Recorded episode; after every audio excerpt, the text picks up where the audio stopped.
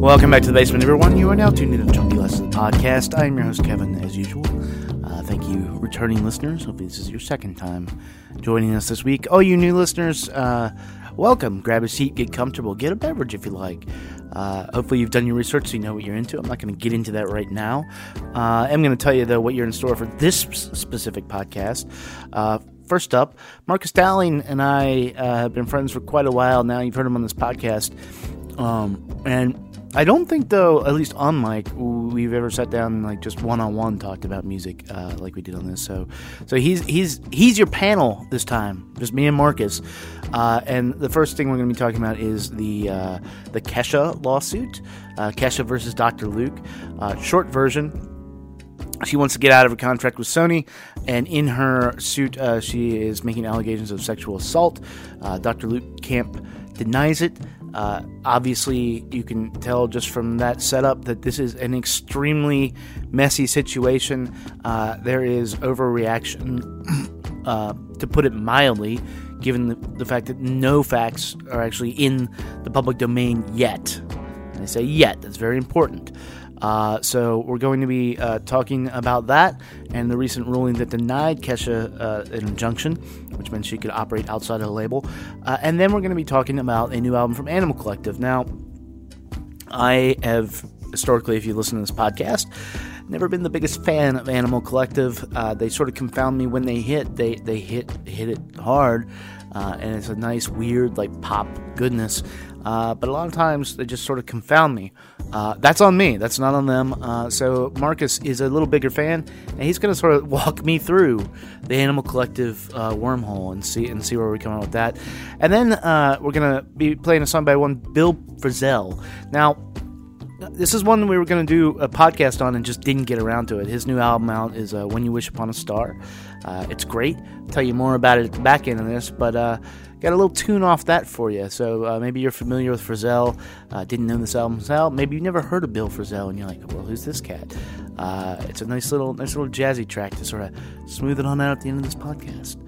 Uh, so there it is. That that's what you're in store for.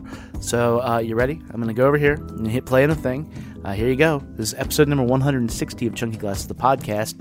We're reviewing the new album from Animal Collective, Painting With. Okay. It happens here and it finishes here. Two men enter, one man leaves. Merely a two-word review just a shit sandwich. I will roll the record up to the maximum. That right there is a logical fallacy.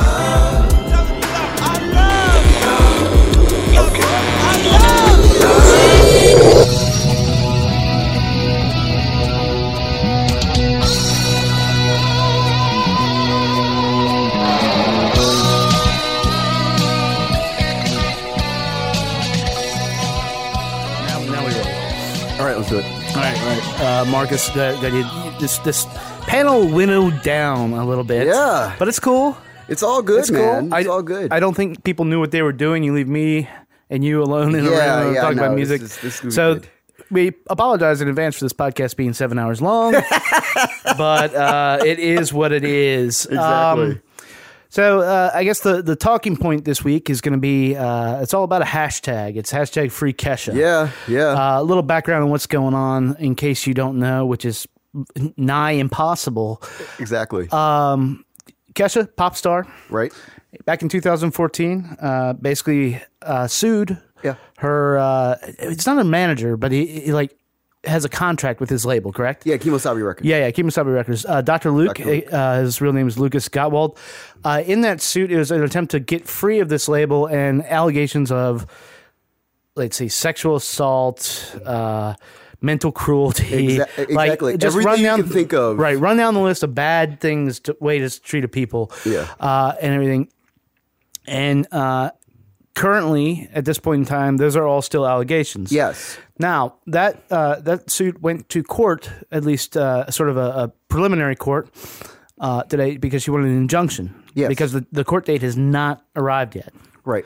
So, uh, and the, at the injunction, the judge decided uh, that she could not be free of her contract right now. No. I mean that, that's that's the short version. Exactly. So, what uh, I guess what we're talking about here is more uh, the response to this. Now, you know, we have sadly, I think, talked on this podcast about uh, sexual harassment in the music industry, Heathcliff, uh, right. misogyny, yeah, in in the music industry. Uh, rape is no uh, laughing matter, clearly, uh, and accusations need to be taken seriously. Right. Uh, so, and I think everybody is, but at this point in time, uh, you know, as I said up front, we are talking about like allegations against somebody in the basis of a contract dispute case. Yeah. Um, the result of this was not just uh, uproar. Obviously, the uproar machine just like kicked into high Well, of gear. course, of course. Uh, if you look at like ads to Dr. Luke, everybody's like, "You're a rapist. You're this, this, this, this, this." Uh, and I want to start with the most bizarre thing. Um, Taylor Swift gave her two hundred fifty thousand dollars. God. You know, it's like Taylor Swift. She can't be like the great mother of music. Like that's my main problem Okay. with this whole thing. Like she's like, like she like reached in her giant pocket of money. You know, because she didn't put her album on Spotify, so she has a giant pocket of money, and she gave her sister, homie friend, two hundred two hundred fifty thousand dollars. Um, that really does nothing in the grand scheme of like Kesha's life Right.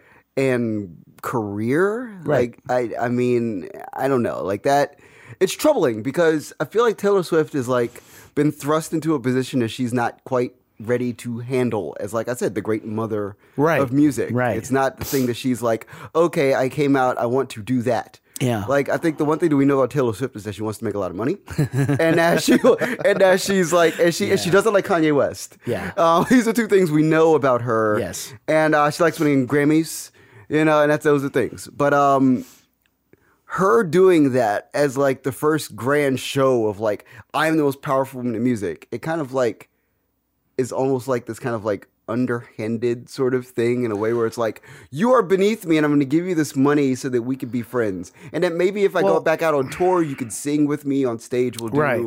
TikTok or something. And I- and I, I don't personally understand what it's for. I mean, she's giving money to a person whose whose net worth is about forty million. Yeah, but I think that it's mainly to help cover maybe legal fees or, Okay. some- or, or something. Like, I don't know. It's like, to me, the best thing that she could have done is say, like, start Kesha a Patreon Uh-huh. or something so that she can, well, I'm, I'm right on Patreon. Yes, It's a yes, matter yes. of full disclosure. Smooth. But uh, I'm just, I just do stuff. Um, but it's it's the fact that like, but but for the purposes of Kesha's career, Yeah. uh, she's under this contract. I always use Miley Cyrus's album as like a great understanding of like what an artist who has an, al- an album deal with a label could do Mm-hmm. outside the realm of the album deal. Like she did that Miley Cyrus and her Dead Petz album. Yeah. and Kesha could do that with like public record material. Like she could do a bunch of covers of like you know popular country songs. And, Well, the, the ruling was that she can she can actually work, and she has been able to work. And this was a statement from well, a statement from Dr. Luke's camp was, was first of all that he's not a uh, rapist. That he's that he did none of this. Yeah. and I mean, look to be fair, again, allegations. That's so- We're like, taking all of this. that- that's so bold. This, That's a bold dude. it, I mean, I, I until until this, I knew nothing about Dr. Luke. Uh, Oh wow, yeah, like like a- nothing. a- so yeah, so, that's so you know from that standpoint, you know, in looking at just the basics of this case and what, what's at hand is that you know if like in the Heathcliff Bruce case, we had like a lot of people coming forward and saying like yes, yes, this guy, yes, Yeah. But the fact of the matter is. We don't. In fact, his uh, I think one of her lawyers, it might have been Kesha's one of Kesha's managers, like on Twitter went like, "Oh yeah, he raped Lady Gaga," which Lady Gaga immediately refuted, and then uh, Dr. Luke's camp sued this guy, Okay. for defamation. so. So, but Yeah, we'll, the- we'll, get, we'll get to that in a second. Okay. There's something to say about that, but yeah, let's let's get to there first. But but yeah, so so I I guess you know in in giving her this money like as a legal decision, a purely legal decision, that judge is in the right. Yeah, oh, he's absolutely in the right. It was a she. Yeah, she. Oh, that's, that's right. Yes. So was so. Yeah, if you want to if, right, if, yeah. if we're gonna go like in the like gender politics minor, like it was a female lawyer who did this. every everything about this case is epic. By the way, Yeah. in the most like you can't Epic and like, horrible. Yeah, you can't like you couldn't script this in a like made for TV 1980s NBC movie. I might have seen it in Nashville though. I, it, well, this is true. Um, and Nashville's gonna, you know, put put together something Oh, like yeah. this. There's there's a subplot coming. Yeah. there's definitely a subplot coming. But um, hey, Gus. it's Gus. Welcome, Yeah. Gus. Um, so in any event, uh, everything about this case is epic in the worst way. It's like it's like it's like if if the if the 2016 presidential election wasn't epic for you in the wrong way, like this this this case is probably ten times worse. Um, something that, that needs to be mentioned is the idea that in my mind there's an 800 pound gorilla somewhere in this room Mm-hmm. that nobody's talking about. Like something happened somewhere along the way where like one person can't say that he's wrong and the other person can't say that Yeah. she's right. Yeah. If there isn't something that's in the middle, that's a gray area. Yeah. There's a gray somewhere in here. And especially when someone can mention Lady Gaga's name and someone can just say publicly on Twitter, which is basically as close as you can get to like slapping someone in the face with a with a, a, a velvet glove. Yeah. you know, like and say, yeah, he raped her on Twitter, Right. Publicly, This- Right. that- that's insanity. It- no, it is insanity, and, Yeah. and and it's and it's stuff being tried out in the public because, and this is a criticism that is in the press on one side Yeah. of the press because there is nothing to her case supposedly. I mean, Yeah. I mean, I've I've read parts just to skim through Right. the original. They're, they're standard filings, uh, but you know, I'm also hearing now that uh, both her and her mother were deposed and said no, in fact, that this didn't happen. Right, but that was like 2011. That was Right. years prior. Right, Right, right. But still, there's there is a 800 pound gorilla, elephant, whatever you want to call it, in the middle of the room. Yeah. I swear it. There's there's something somewhere. There's some person somewhere because this is the record industry Mm-hmm. and unrelated point, related point. This puts the record industry back in 1957. Yeah. Where like crazy things happened in dark quarters and we don't quite know what happened. And there's some kind of like payola scandal scheme thing going on. And there's some person that works for Sony that got like a million dollars randomly in a Swiss bank account and is just standing in the corner and not saying anything to anybody because they know the whole story. Right. And we will never see this person. It's an intern somewhere who literally has a million dollars just sitting in a Swiss bank account somewhere. This is this, and it, I know it sounds insane, but this is where we are. No, I, I- don't think it is insane, and I think I think that gray area is what makes this a dangerous case. I mean, people say it was a dangerous precedent. He- Here's the dangerous thing to me about it is that either way, this is bad. Just not just in music for Yeah. like society. So let's say on on the one hand. Uh, they get a, a conviction. She wins a civil case that you know he raped her and assaulted her. Yeah. like so that's a terrible thing that occurred. That's fantastic that she could speak up. Yeah, but- and, and anybody putting out pieces saying like you know she was legally shut up the case isn't over and she can talk all she so Right. like that's not what her not getting free of a contractual obligation Exactly, is right, about right. that had nothing to do with that but on the other hand if if like she is leveraging this to get out of it that's horrible Yeah, too there's- like there- that we are in in a in a pop oriented world the, the the sector that I don't engage in too much. Like I, I said a couple of weeks ago, I watched the Grammys so I can check in on this shit. right? No, but I do. And No, I, right. And, I think we all do at some and I- level. and I've watched them like every year that I, I can remember them being on. But uh, so I don't engage that. I don't know like a lot of things that you know, like beefs Yeah. between people. So I don't Right. know about that, and I don't care because honestly, at the end of the day, it's not important. Yeah.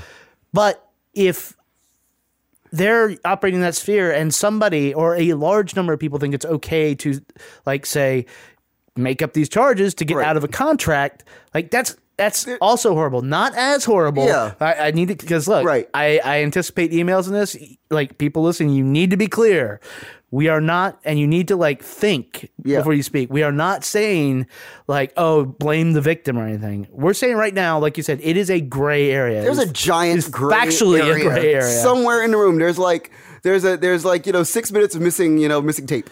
yeah like I mean, okay. So my other thought when when it comes to this case is that somewhere in this, Kesha hasn't put out like a song in how long? yeah Like she hasn't And- released music in in a long, long time. Probably I think it's almost five years or something. and and and so that's that's one of the easy and I think like shitty criticisms. And they're like, again, she's doing it because like she wants Yeah. to make like none of none of these arguments make sense. All Right. these people talking about right, it. it's illogical. And if if there's a release from Kesha that comes within the next like six weeks after this case, Yeah. Like falls out of like you know the public eye, then everybody should hold up every red flag, um, and that's and that's troublesome. Yeah. Like Kesha can't release music right now without everybody wondering whether or not she's doing it from a good and honest and decent place. Yeah. And that's really unfortunate. Um, the other thing that we have to think about is that we all want more women to succeed in music right now. Yeah. Um, Big problem with all of that, we don't have a lot of outside of like Linda Perry and maybe like, you know, an Yeah. engineer somewhere in Los Angeles. Like, there are not a lot of women who are producers making popular music right now. Right. So what we're doing is that this case sets a precedent for every single woman that wants to get into the studio mm-hmm. and has a man that is producing her. There's something that you now have to think about in the paradigm of that relationship. Yeah. It's bad. It's a bad, bad It's thing. horrible. It- it's, horrible, and, right? and it's something that I think uh, I I balk at people be like, "Oh, you're a man, you can't understand." I say, "Fuck you." Of course we can understand. Yeah. yeah. We we can't experience it firsthand, but we certainly can fucking empathize. Right. And and empathize. I think both of us definitely do. I Oh, of course. We are both been around like su- ridiculously strong women our whole lives. yeah, totally. And you know that is it is something I don't understand and it makes me sad because I I what level of asshole would you have to be? This is outside of Dr. Luke. Yeah. What level of asshole would you have to be? Be sitting in the studio and be like, "Hey, baby, uh, yeah, I'll, I'll put out your single if you fuck me." But but okay, so even worse is like okay, so like Demi Lovato this summer had a single called "Cool for the Summer," Yeah. which was basically about having lesbian sex just for the summer. I don't know who produced it. We can, we can look it up, but like Right. the idea that this is a song that was released as a popular musical single by a label that is controlled by men and a woman who is signed to this label and ultimately controlled by these men and that's not okay. And, and if you look at where we are right now with this case, you have to look at like every single think of every single song that you've heard a woman sing, Right. and think about the man that's behind it and is co-signing this level of fuckery. Yeah. that is Yeah. that's happening. You know, it's it's not okay. Right? Well, and, and speaking of uh, Demi, like she actually, but there was I don't know if this this year or late last year, you know, she made a song with Dr. Luke, and Yes. and fought to get it on the like she didn't want it as a single, so he gave it to somebody else. Now this was uh, Kesha's like this is well after her suit. Uh, had been initiated, uh, was saying that you see, look how horrible a person he is. That's not a horrible person. That's a fucking that's good business. it's produced by Max Martin. There you Okay, go. yeah, there you go. Of course so it is. But um, yeah, but that, that's that's where we are right now. Like, and and uh, and that's the one thing that I will say about this suit that will hopefully shock the music industry. Like, the music industry is about to die any any Yeah. any, any second now. Like, I'm just expecting like. In- Insomnia, uh, not Insomnia, but um, Interscope Records to just throw a million dollars into the air, Yeah. and just like just just just just declare the music industry dead. Like we're at that point right now. Like you know the the the the cost benefits analysis of like putting out a record versus streaming it, and you know Yeah. like having to like sell the record to some you know like random business somewhere to use it in a commercial at the Super Bowl for X number of millions of dollars to make it make a profit. It's crazy, but um, but yeah, like this is where we this is where we are right now. We're like hopefully this is the record that makes everybody go okay. So like, what are the things that absolutely must change? Right. moving forward. Like, what are the things that absolutely must change? If you're if you're if you're a female producer in the world right now, get get your your your demo ready. Because that's the thing that's got to change. You're, Yeah. you're going to get into the studio. You're going to get a, mil- the, the, a female producer who's really, really good is going to get a million opportunities right now. So, And- and they're so- so you think there's actually a silver lining? To this There's a silver lining to this, and that's the thing that needs to be mentioned. Hmm. Like, if you are a, especially if you're a female singer songwriter who happens to be able to produce as well, like if you're like, you know, producing like, you know, Deep House right now, and you're sitting around and you play around at Ableton and you can sing and you can write your own songs, there's a spot for you right now. Yeah. Like uh, Demi Lovato by just like backing up from the whole thing and like standing in the corner and saying ah, blah blah blah blah blah blah blah blah. I hear nothing. She stands to benefit because if Kesha can't put out music, and Lady Gaga is tied into this whole mess, Yeah. and Britney Spears is out in Vegas doing God knows what, you know, uh, Yeah. she's the only one left. Yeah. And there has to be a, a white millennial female singing songs in music. Yeah. This is a I, thing I that mean, I mean, I guess again, this is this is this is Right, not this is not my and- and world. she, and Uh, she has yet to really hit that number one single yet. yeah, I mean, so And, so it's, and it's disturbing to say, but it has to be said.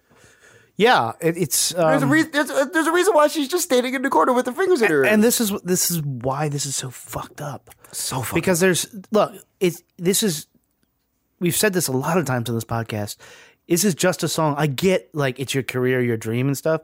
If you're making if you're worth 40 million dollars for singing a song y- get some perspective you know and like anybody like nothing is worth it. Like going on the presumption like on this side of things that this guy did abuse her this guy did rape her. Nothing is ever worth that to not speak out against it. Nothing. Right. because I mean, but I mean, this goes all the way back to um, Ronnie Spector. Yeah Like seriously, like when you really think about how insidious this is, this says that from 1960 Yeah, I know. to 2015, But it's- in 55 years, men haven't been able to do better. Yeah. Well, maybe we haven't. I, I don't know, but That's but that's insane. I know it's insane. But but insane. but you know maybe we haven't. But on the assumption that say we haven't and stuff, like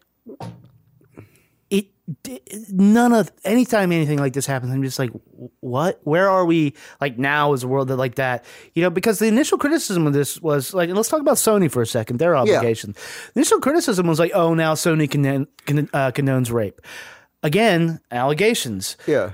uh, you can be damn sure that Sony has good lawyers and that they vet like the whole Yeah. story. But there's and, also- and there's they also may- there's also the guy, the deep, deep There's also an intern somewhere. Yeah, yeah, yeah, yeah. But but like, as far as far as what's available to them, uh, they vetted the story and they're not moving ahead on a fucking like contract that they can easily like somebody can buy out or they can just do it. Right. You know, contrary to Lefsetz' is Yeah. uh, Bob Left know, Lefsetz, right. You know, them letting go of Kesha would be a drop in the bucket.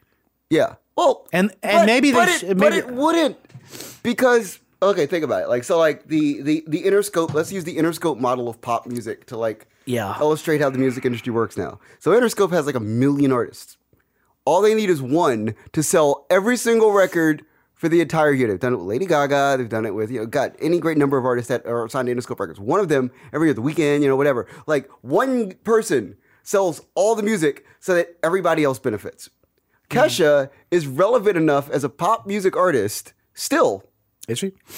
because she's there's not many people left who were like relevant in 2005 2006 when the music industry still worked Yeah. like that post Christina Aguilera Yeah, yeah, yeah. era Yeah. like where yeah she's only basically the only one left and so you could put out a Kesha record because she's still hipster enough and branded enough in that sort of like you know awkward indie alt underground thing where you could put her with some some producers and get her in the studio and get a hit and all you need is one and you can make all the money Yeah. and Sony knows that. And hey, they could stream it, they could sell it, they could do whatever. They you know chop it up, dice it, whatever. And they know that. And they're probably looking at her going, of all the people to say all the things at all the times, Right. why you? Yeah. and I mean, why him? I mean, I mean, maybe, but they're also uh, Sony has existed long before. Sony will exist long after. well, because because Becky G is also signed to Kemosabe Records, right. and she's Mexican American. Right. See, so like there's that there's that to think about too. so so I guess um, you know we're gonna put some links to. Uh, hopefully, I'll have the uh, PDFs of the depositions. You can read them yourself. Yeah. Uh, also, to put a link in the uh, show notes to a uh, sexual abuse hotline Yes. uh, because you know, regardless of the merits of her claim or his claim or whatever, like that's you know the thing that shouldn't like we have to stop it happening. Yeah. we we, we have to. we have to do better. It's Yeah. 55 years of men being dumb. I, uh, yeah, and I mean, so you know, read up on it. Don't don't better. don't react. Don't don't like wait till you know the facts. yeah. Uh, and And read and- ev- read everything though too. Read everything. There's a lot of read, great. read everything, and, and then once the facts come out, like deliver like righteous retribution on on whoever's in the wrong here. And I mean, I mean to that point, you know, whichever one of these people is not telling the truth. Yes. whichever one it is, just die in a fucking fire, please. yes. Like just Stop. because because either way, Yeah. it's just fucking. Uh, in one way, obviously more um, physical, Yes. but either way, this is uh, just bad all around. Yeah. So uh, yeah, uh, let's talk about some music now. Alrighty, let's do it.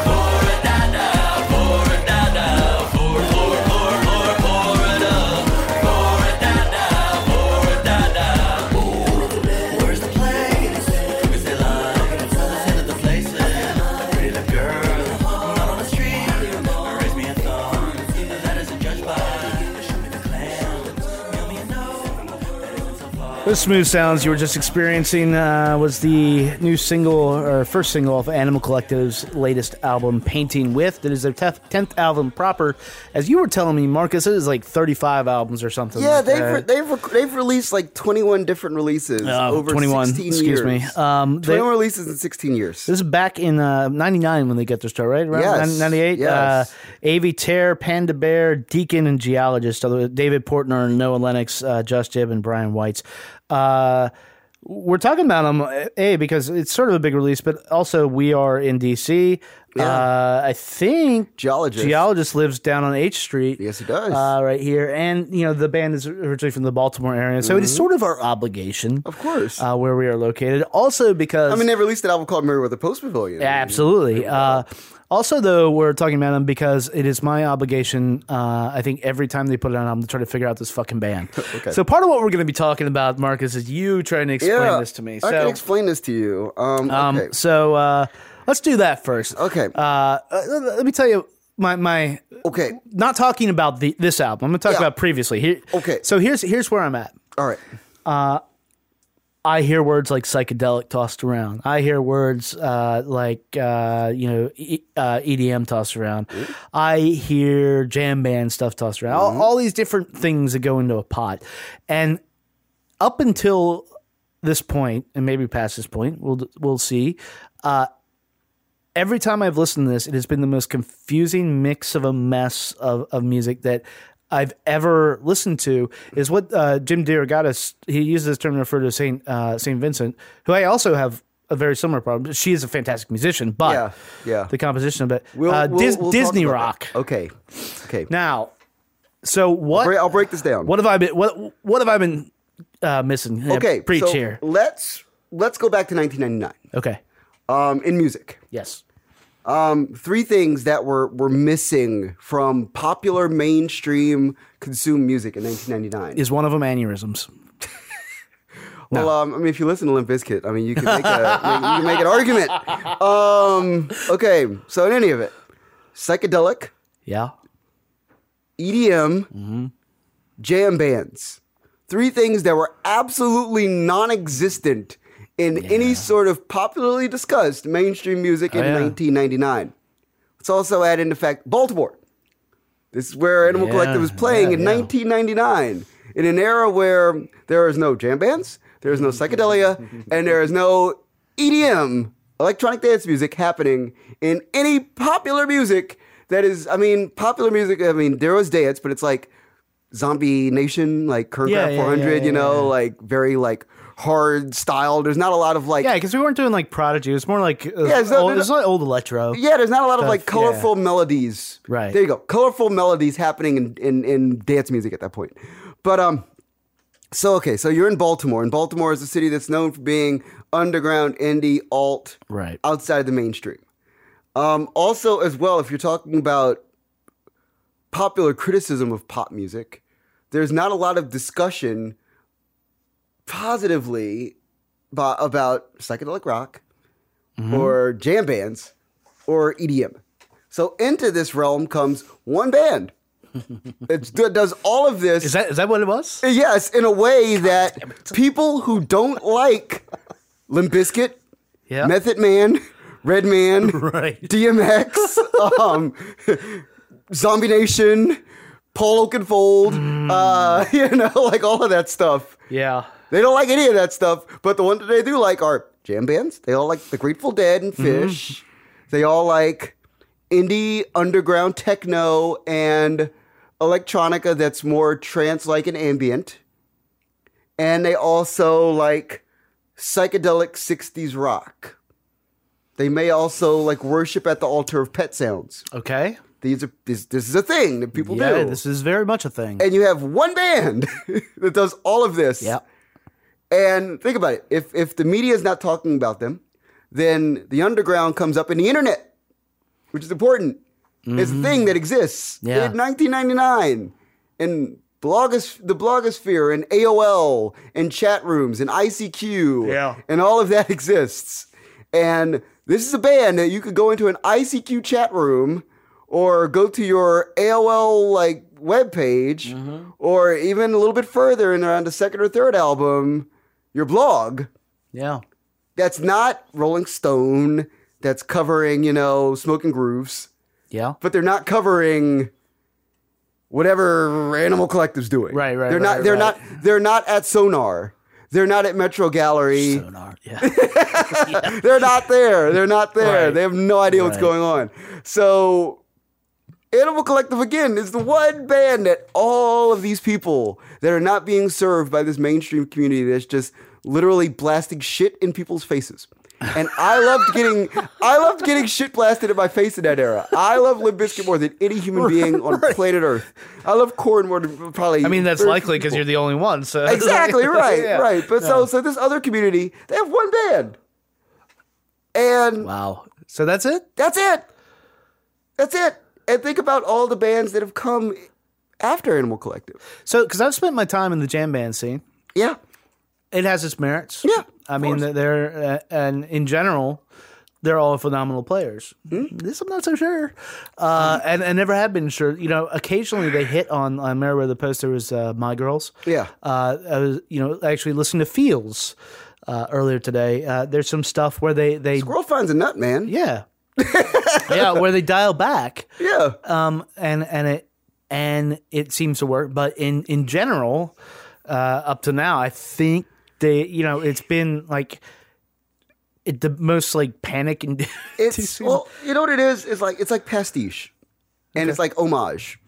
A lot of this is pastiche and homage. A lot of this is like we we created in the hipster era, um, a a love of people of bands that are able to play to a standard that once existed and not pass Mm-hmm. it, but the fact that they play to it.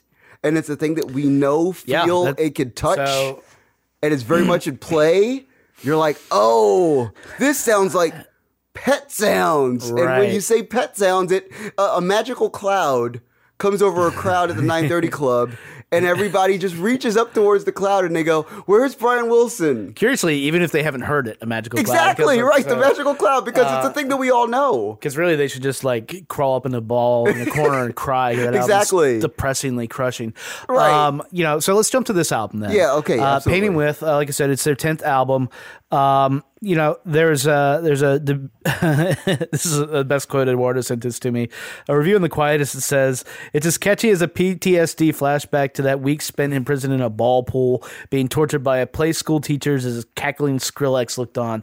That's exact. so that's exactly how I felt about them before this. I don't feel that way about this album, and uh, because you know one of their goals here they said they wanted to focus more on creating three minute pop songs because that is quote unquote their strength. I believe that is a quote from uh, Panda Bear. It's absolutely not their strength. it's not true. it's a lie. but I feel like weirdly that they have they have done something here where in they they subverted themselves into making stuff more palpable and people across the board I think are hating on this album where I'm sort of like I I mean okay there I can now like get into it a little more. You know, that song we played, Floridada, um, you know, is typical of Animal Collective. It's Yeah. it's four things going at once all over the place. Right. And you know, to be honest, part of this might have to do so uh, I've mentioned like anxiety on, on the podcast before. Yeah. Recently went on um, some medication for that. Excellent. That made me feel a little like tripping. Right. And all of a sudden I got it. So maybe that's what all this That's- is coming that's to. what it is, The joke I has been made that we're going to be covering third tier jam bands like from here on out. Well, yeah, but that's that's what it all is. but um, but it really I was like, oh, okay, that. Okay, so understand that all these guys in this band, they all experienced the same weird trip at the same weird warehouse techno party Right. around like 1995. Right. They all had that same moment and it like stuck in their heads in the back of their heads and so like when they made rock music, they're like as long as we can like So we're talking approximate that 1995 trip that we had while listening to like Richie Hawtin play techno in a in a basement somewhere. So is- is there is there is there music a drug casualty? Is that like Well, most music is a drug Because it ca- does- because most, I there's an argument that most music in the last Yeah, 15 yeah. years has been a drug casualty. I know, but but it doesn't. It's not. It, it doesn't like. It's not going anywhere. Like it doesn't. but have you ever have you ever like listened to techno for like six hours? It No. Kinda, it kind of well, okay. So someone who Should I? has, it's a thing you should probably do in order to understand Animal Collective. Mm-hmm. Like they, if you if you listen to like music that is based on like breaks and melodies that kind of like weave in and out and under and over a, a very set in stone metronomic like four on the floor like Yeah, yeah, yeah. bam bam bam bam and there's like kind of like melodies meandering in and out like maybe there'll be like you know a random flute that'll start and it'll stop and then there'll maybe a random guitar that'll pick up and it'll stop. Then there'll be a random vocal that'll just like go for three minutes and it'll just drop out. Eh, You know, seven minutes later, you're like, wow, that was a really enjoyable song.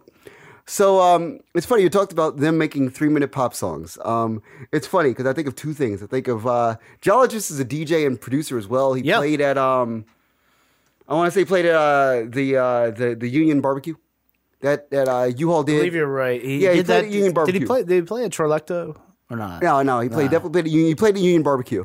So um, there's a, there's a theory when you like remix a, gi- a long techno song into like a three minute thing, like you kind of like snatch the highlights of it and you put it all together and you put it out, and that's what becomes the thing. Um, a lot of this feels like that. A lot of it feels like they like whittled away all of the like random. I get a sense that like when they record albums, that they like play songs for like long stretches of time, and it's like the last time that they play the song is the one that hits the album. I think that could be the secret. No one will ever tell you this in an interview because that Right. doesn't make for sexy copy. Well, we we've talked about the blob theory. Actually, about Marion Marion McLaughlin. Yeah. Uh, about this uh, and how, and this is just creation in general. You know this with words in general Yeah. and stuff. There is I and I am more spastic uh, in this with words than I'm sure you are. But Right. uh, you know, there's a lot of times I'll just write something and get it out and just get this thing out. And, Yeah. and luckily, like I have like friends who like will work on the site with me that will edit it and they know what I'm doing. Right. But objectively as a piece of writing it's Yeah. shit Right. There's nothing in there it's like Yeah. okay but this is this and and it's it, it becomes a collaborative process Yeah. which you have to do in a band exactly. Um, and so the blob theory of music is that you start with all this this grand noise and stuff and then sort of chip away at it with a spoon and try to, try Yeah. to, like dig through and find the song that you're you're getting to right. And a lot of times on this album they're getting to four different songs on the same song But here, but that's the funny part about it is that if, if if they went in consciously and they say this, they went in consciously to make three to four minute pop songs. Mm-hmm. So if you go in consciously and you're like, okay, so we're not going to do that thing that we normally do where we play the song for like 20 minutes and then Yeah. at the end of it we're like okay take like the first like you know first 16 bars of like the last time we played that section Yeah. and then like these last eight from like the last time and then in the middle like that improvisation you did on the drums so let's put that all together and make this one song instead it's like okay so we have four minutes to make this song Yeah. whatever we do in four minutes that's our lot Yeah, I mean, and it's different you know that, a oh, that's different- very different. That's like almost like Burroughs' cut up method, where he Right. like is like cutting, cut, basically making this huge thing and cutting up, putting the parts back together. Yeah, to right. Words. That's how large segments of Naked Lunch were written. If uh, the thing, and I've heard the term thrown out that they are like, you know, I guess genius improvisers and stuff. I will call bullshit on that because it's generally said in jam band circles.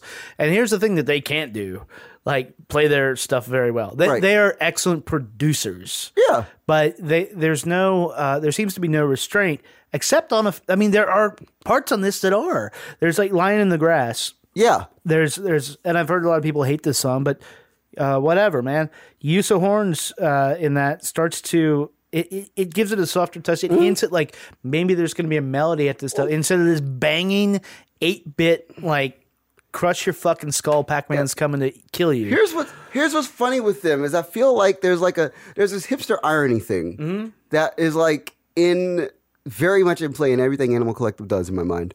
Where it's like, okay, so like we have this like traditional pop format and we must destroy it at all costs because it's like that techno thing of like Mm-hmm. techno is like this this antithesis of like disco and chic music that has a certain like you know veneer to it of like beauty and grandeur and it's like okay we're gonna like minimalize it and make it ugly and dirty and not you know pretty. Right. so a lot of that is i feel like where they're at as you know artistically like creatively mm-hmm. just intrinsically like before they even think about like what the song's gonna be that's where they're at musically and that's where they're at creatively. So it's like okay so we can't go too far into making this song beautiful without like Yeah, well- absolutely just ripping the thing to shreds and, and that's it's it's the uh actually let- let's play a song that they actually do dial back and then we're gonna come back Yeah, to that yeah, point. yeah. so Totally. uh this is actually the second single off the album this is uh, golden gal so good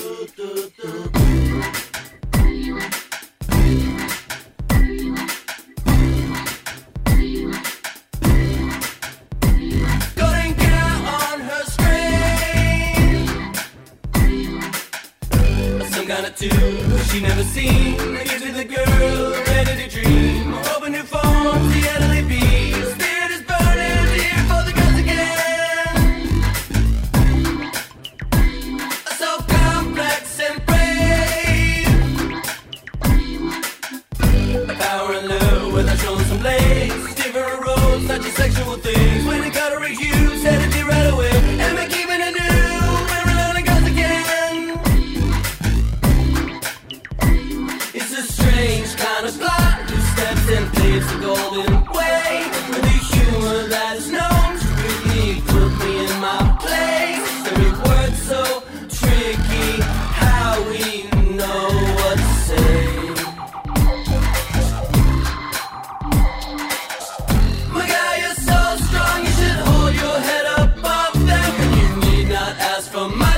my praise. Golden cow on her screen. Some kind of tune she never seen. The gift to the girl,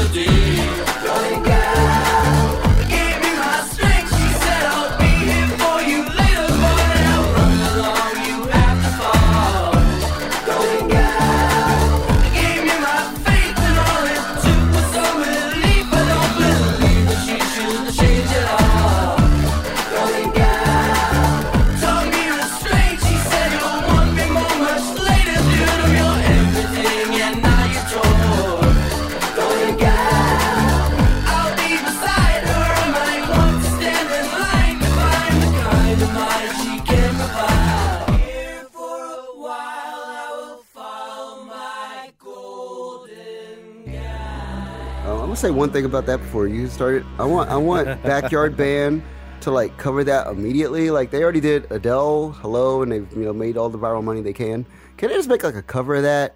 T- tell get- everybody who Backyard Band Okay, is. Okay, Backyard Band is a go-go band from Washington D.C. They recently covered. Um, they've been playing for God almost thirty years now, and they uh, they covered Adele's "Hello," and it's become a viral smash, and it's beautiful. And go-go's this like you know very like Afro uh, percussive genre that's very much based in cover music. Yeah. And based in strong soul vocals and very strong percussive percussion and very like swinging jazz infused vibes. It's Yeah. great, great sound. Um, Chuck Brown, the Soul Searchers, uh, Rare Essence, uh, Trouble Funk. Uh-huh. Trouble Funk sampled by the Beastie Boys, famously. Um, Rick Rubin's a fan of Go Go. Um, and why is it called Go Go? what's up? Why is it called Go Go? Why? Because there's no breaks. There you, just gotta, is. you just gotta go go. Exactly. Exactly. So yeah, so um, definitely, uh, yeah, I, I want I want them to cover it. That's like the best go-go song I've heard. Yeah, since whi- Hello. which which speaks to their connection to this area, and they they really are. I mean, Yeah, like I said, exactly. Geologists down there, like they have they they're grown ups. They invest in in stuff around Yeah. here. Um, you know, and that track, like we were saying, is is one of the more uh palatable tracks on the album. It's, it's definitely fits into what I think they were trying to do. Uh, maybe that dials it down for fans of Animal Collective, but for me, I'm like, well, this is a nice, nice little pop song. yeah, but it's inconsequential, don't, but, but they don't make nice little pop songs. That's the whole point. well, I mean, they do now. They just Yeah, did. but I think that's it's almost accidental. There's a, there's a point that has to be made that it's a, a lot of a lot of times with like bands like this, you know, say Blitzen and all these Mm-hmm. acts. The, the best songs they make are purely accidental. I'll give you an example. So like Baauer, who did Harlem Shake, Yes. the big viral smash. He recently like disavowed all knowledge that he ever made the song. He hates it now. The song made him more money than than Five Gods. Uh, I will reiterate, I don't understand pop. Yeah. so he he disavowed all like knowledge that he ever made the song and he like buried it on uh, Fact Mag. Shout out to Chris Kelly. But um he made a big statement about that because it's almost like he made it by accident. And, like a good song. Yeah. A song that has like, you know, a build and a break and, you know, a chorus Mm-hmm. and like, you know, inherent pop sensibilities. And he's like, I, I disavow all knowledge of making a good pop song the music I want to make is like you know tears apart this this this standard that has existed for popular music for 150 years, and that, and that's crazy. Yeah. you know, like that Yeah, makes no sense. yeah. Like, what are, what are you doing? Like, why would you say that? So so I, I think of that when I think of a song like this because it's almost like okay, so it's like they have a go go break. Mm-hmm. The drummer is like right in the pocket. There's like the synths going on. There's like big, there's dry, like just analog synths, just But it's not eight synths. That's that's what it, that's the difference. It's it's Yeah, like just- there's a melody. Yeah, and it's like, and it's almost like they had all these like disparate parts, and they knew that it wouldn't work. But then by accident, because you know, music, the best music is made by accident. Absolutely. It worked, and it's like, oh, this is great. And because I think they almost deliberately put out this record with a desire to like put out whatever came out. Like in four minutes, this is what we did. Boom, it goes out, Yeah, I mean and that's what happened. it, it could be. I mean, you know, it debuted actually in uh, November. Yeah, It was playing over the loudspeakers of BWI Airport. fabulous, and fabulous, and maybe maybe that is the thing. Maybe, maybe this is, and you know, I I appreciate that commitment to art. I said off mic to you, uh, you know, I I wanted to ask, like, I I don't understand how they have a career Be- because they occupy such a specific space that no other band occupies, and no other band has, or I think will. Right. But I think that there's a thing, and I said this to you off mic as well, and I'll say it on mic. Um, there is a cachet in cashing in on the hype instead of ever having to like evolve as a band. So like say uh, so I always like to use the Rolling Stones as an example. So like around like the like the mid 70s, the Rolling Stones were so great as a band that just the announcement that the Rolling Stones were in the studio sold a million records. Yeah. So they already have cashed the check, and they've already cashed in the sponsors check, and they've cashed in all of the tour checks from the tour being sold out. Are you out. talking about the Rolling Stones or festivals in 2016? well, I'm talking. I could be talking about Yeah. either one. Yeah. And if the Rolling Stones play Coachella next year, I wouldn't be surprised. Yeah. Not at all, because it's retro, fitted, and you Yeah, know, yeah. whatever. So you know what I mean. But uh, Keith Richards just put out that documentary on Netflix last year. You know, fabulous. you know, it was, you know, you know. But anyway, so back to the point. Um, at that point, the Rolling Stones were so big that they could cash in like five checks off of the hype for the record alone. Yeah. So they could then put out like "Miss You," and it's literally a disco single, and the world could hate it, but the Rolling. Stones each had five million dollars apiece in the bank. Yeah. So the same thing with Animal Collective. Just the notion that Animal Collective is in the studio to record an album or an EP, as they put out like six of them. Mm-hmm. You know, because this is this is how great they are as a band. By the way, this is this is all a, a, a farce on some level because Yeah. they're like, oh, we're releasing an EP, releasing four songs, Yeah. And people get excited. Oh my God, Animal Collective is in the it's a new studio. They're our favorite band. Every writer for, for Pitchfork that writes about rock music because they Did, all. did this get best new music? I, I didn't know. I- I'm pretty sure it did. I don't. I don't. I don't. I. I can't imagine it didn't. The only thing I read on Pitchfork is anything Marcus Moore writes. right. Which is Bless the only him. thing you should read. On Pitchfork. Exactly. Maybe Julian Kimble too, because he's Okay, theirs now. okay, yeah. okay. So you know, uh, Jillian Mapes too. Shout out to her. You know. So um, yeah, it's like that's the thing. Like they ca- they could cash in on on the hype alone, and they've been doing this for 16 years, and it's not even like mainstream hype.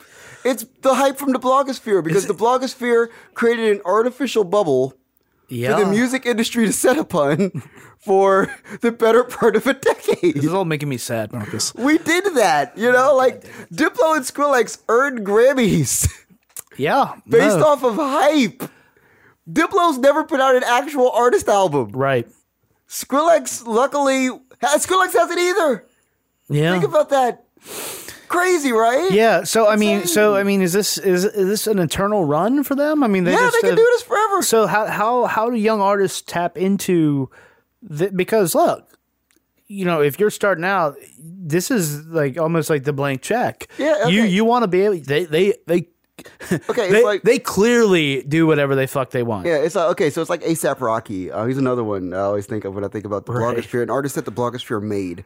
Um, ASAP Rocky was made. ASAP Rocky, for those of you who don't know, is a rapper from Harlem, New York, who um, doesn't rap like he's a Harlem rapper. So like you know, you think about Harlem rappers, a New York rapper, you think like Biggie, you think like Cam'ron, who's from Harlem, you think like Diddy, you think like Mase or whatever, and. ASAP Rocky raps like he's like a mix of Bone Thugs and Harmony. He's from like Cleveland and like Juicy J, who's from Memphis, and like UGK, who are like from you know, or, or, or um, like or any Swishahouse rapper who's from Houston.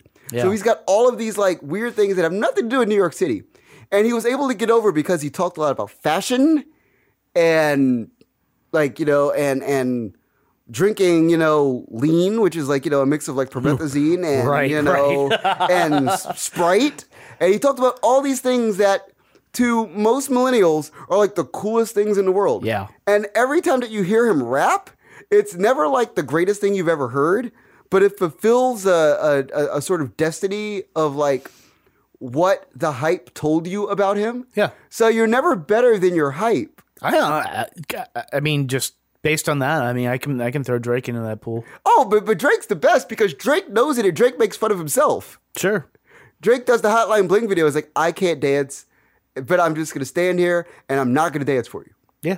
Yeah, you know, I mean that's but that's what it is. And Animal Collective falls into that pool as well. Hmm. Because they're able to but but because they're a band and they actually play real actual Yeah. instruments, they get a pass. We don't give rappers the same pass that we give guys who actually play Yeah, yeah, instruments. yeah. Because putting words together, and actually if you're like young thug, you don't actually have to put words together. You can kind of mumble into a microphone and because that's part of your allure, it all works. So it's like, oh, I don't have to say words at all. But you know, because I'm from Atlanta and because I go to Magic City every Monday night and look at strippers, Yeah. and I you know smoke a lot of marijuana and drink a lot of lean, I'm okay. And I have a connection with Like- Lil Wayne, so that's important too. Lifestyle is is, is important in yeah, Yeah, it- scarily important. it's crazy. So I uh, mean, they could do it, but Back to our conversation about Yeah. Kesha. Actually, that's you know that's part of it. Like yeah, glitter. yeah, yeah, for sure. Glitter, but yeah, I think that's the thing with Animal Collective, especially with this record. I think that we've reached a point with Animal Collective. I think they may have reached this point themselves, though they won't say it because you know it doesn't make for sexy copy. is that maybe maybe they're a little tired? Maybe maybe when you've released like 120 songs Yeah. in 16 years, you're allowed to get tired.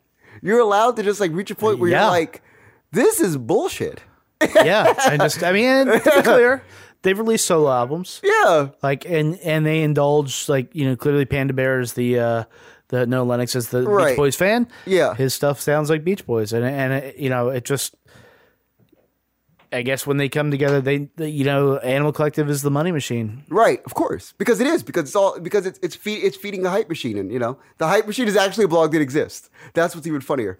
It feeds the the hype machine that allows them to make the money to do the things that they actually want to do. Yeah, which is I guess the perfect position to be in. But yeah, but but I mean, so it's like this podcasting in a way where we just get to hang out and and, Yeah. and talk about some stuff and do some things, and it sounds kind of rough, but you know it it appeases people. Yeah, sure. Yeah, so maybe maybe maybe we maybe We're we should we're, we're in the pocket. yeah, exactly. We're totally in the pocket, man. Maybe maybe we should hang out with the Animal Collective and get them. In, maybe we could get geologists in here and just have a conversation and release it as a as a record to Spotify. do we could do that, or we could have uh, an intern pop up behind the couch and like extract his mojo or blood or whatever. Like I'm, I'm thinking Yeah. a sci-fi plot. No, it's all about no no no. It's all about like injecting into his aura, Okay, okay, yeah, there, that's what I was looking for. and then aura. we can take it. And we got his aura. Then we got it. Yeah, and then we release it to Spotify. Gotcha. And make hundred million streams like Major Lazer. Yes. And then just laugh at everybody and make a bunch of money and get Grammys. I, I like I like the way you think, Marcus Dowling. I just do stuff. So, uh, what are you gonna do with this album? You gonna bypass or stream? I'm gonna stream it because I'm just really impressed that they've been able to do this for 16 years, man. Like, Yeah. bless them, you know. This will hard life. This will uh, for all the reasons we said. And actually, two other ones is that. Uh, on that first song, Floridada, one thing we didn't mention, the Surfaris uh, classic Wipeout. Yeah. Uh, they reference that, which is uh, uh, almost a dig at themselves. Yeah, shows just like- se- like rappers, they drop the sample Yeah, in. se- sense of humor in the in the uh, you know bits and bytes wasteland. Mm-hmm. Uh, also, uh, I think on the song. Um, Oh, which one? Which song is this? Uh, the Burglars, which ostensibly isn't a great song, but they like musically quote Strawberry Fields, yes.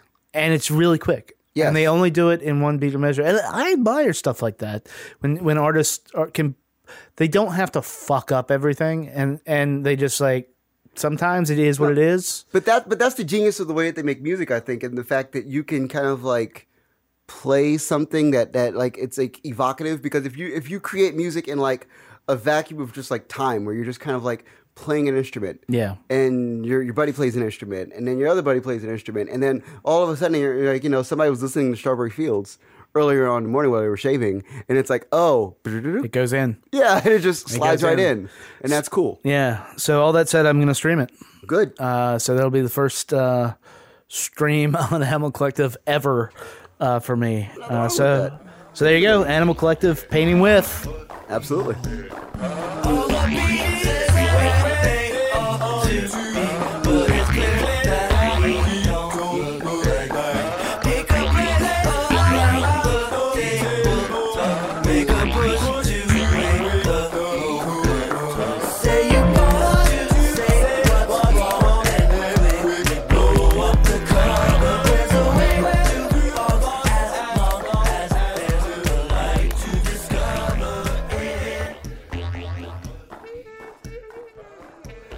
We've now reached the point in the podcast where we like to uh, stop talking about albums and whole and, and talk about tracks. Uh, it's something I'm coming around to. Like I, I like this. You know, I actually wrote up a track for the first time in like a year Hey, all right. for Free Quarters. It felt good. all right, buddy. Uh, but you know, uh, you know, I am an album person, but these tracks are important, and uh, honestly, you know, we like to do it a lot of times to help out uh, smaller artists, Good. like local artists when we play something. This time, this is not a smaller artist, but this is something that actually sort of got me through the winter.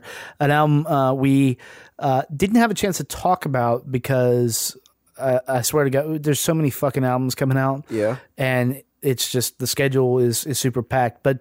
He doesn't need the help. Uh, Bill Frisell Okay. uh, put out an album, When You Wish Upon a Star. This is uh, an album of uh, TV and movie interpretations, uh, and it was is basically brought together his dream team of uh, a lot of people that play with him all the time. Okay. Uh, violist uh, Eyvind Kang. Uh, drummer Rudy Royston, bass player Thomas Morgan, and vocalist Petra Haden. Uh, You know, he's based in Seattle. He got his start in the late '80s uh, doing uh, jazz, playing with Pat Metheny a good bit Ooh, yes. and has he is the weird Americana jazz stuff. As Patrick is a big fan of him, and I am coming around him and exploring more. Okay. it's not. Um, where- Whereas like Ry Cooder is is the root stuff and all Yeah. that is fantastic. This is more just the the darker like uh, more obtuse jazz stuff and Nice. and but this album is not that. Uh, so uh, the track we want to play from it is is one that actually makes me laugh. Uh, it's uh, "You Only Live Twice," originally done by Nice. Nancy Sinatra. Yes. Uh, so here you go, uh, Bill Frisell uh, playing "You Only Live Twice" off of his latest album, "When You Wish Upon a Star."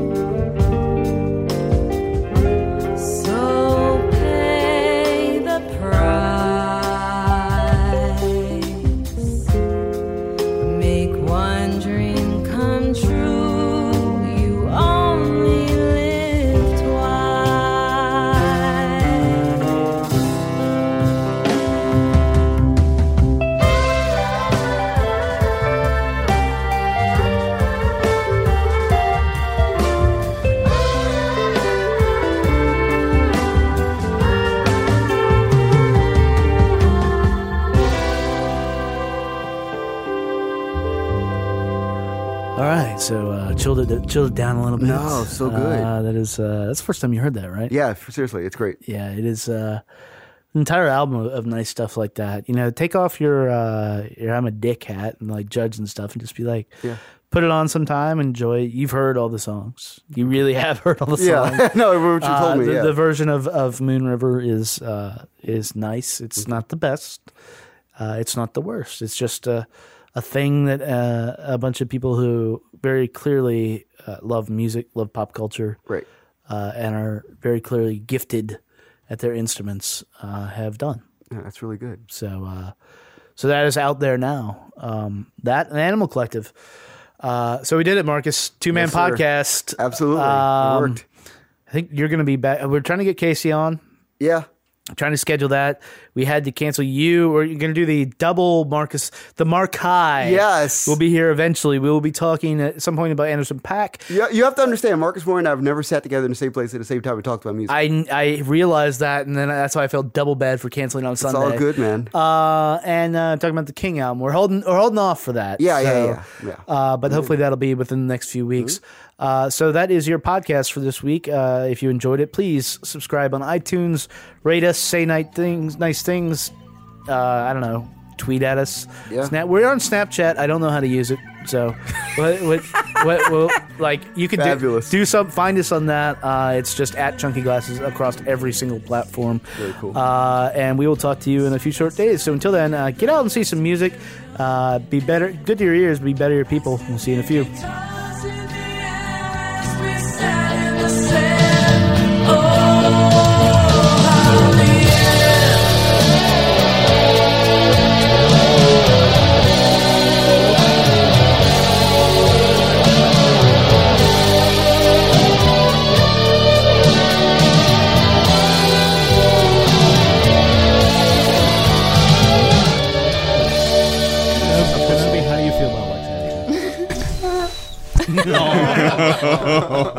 Kenobi.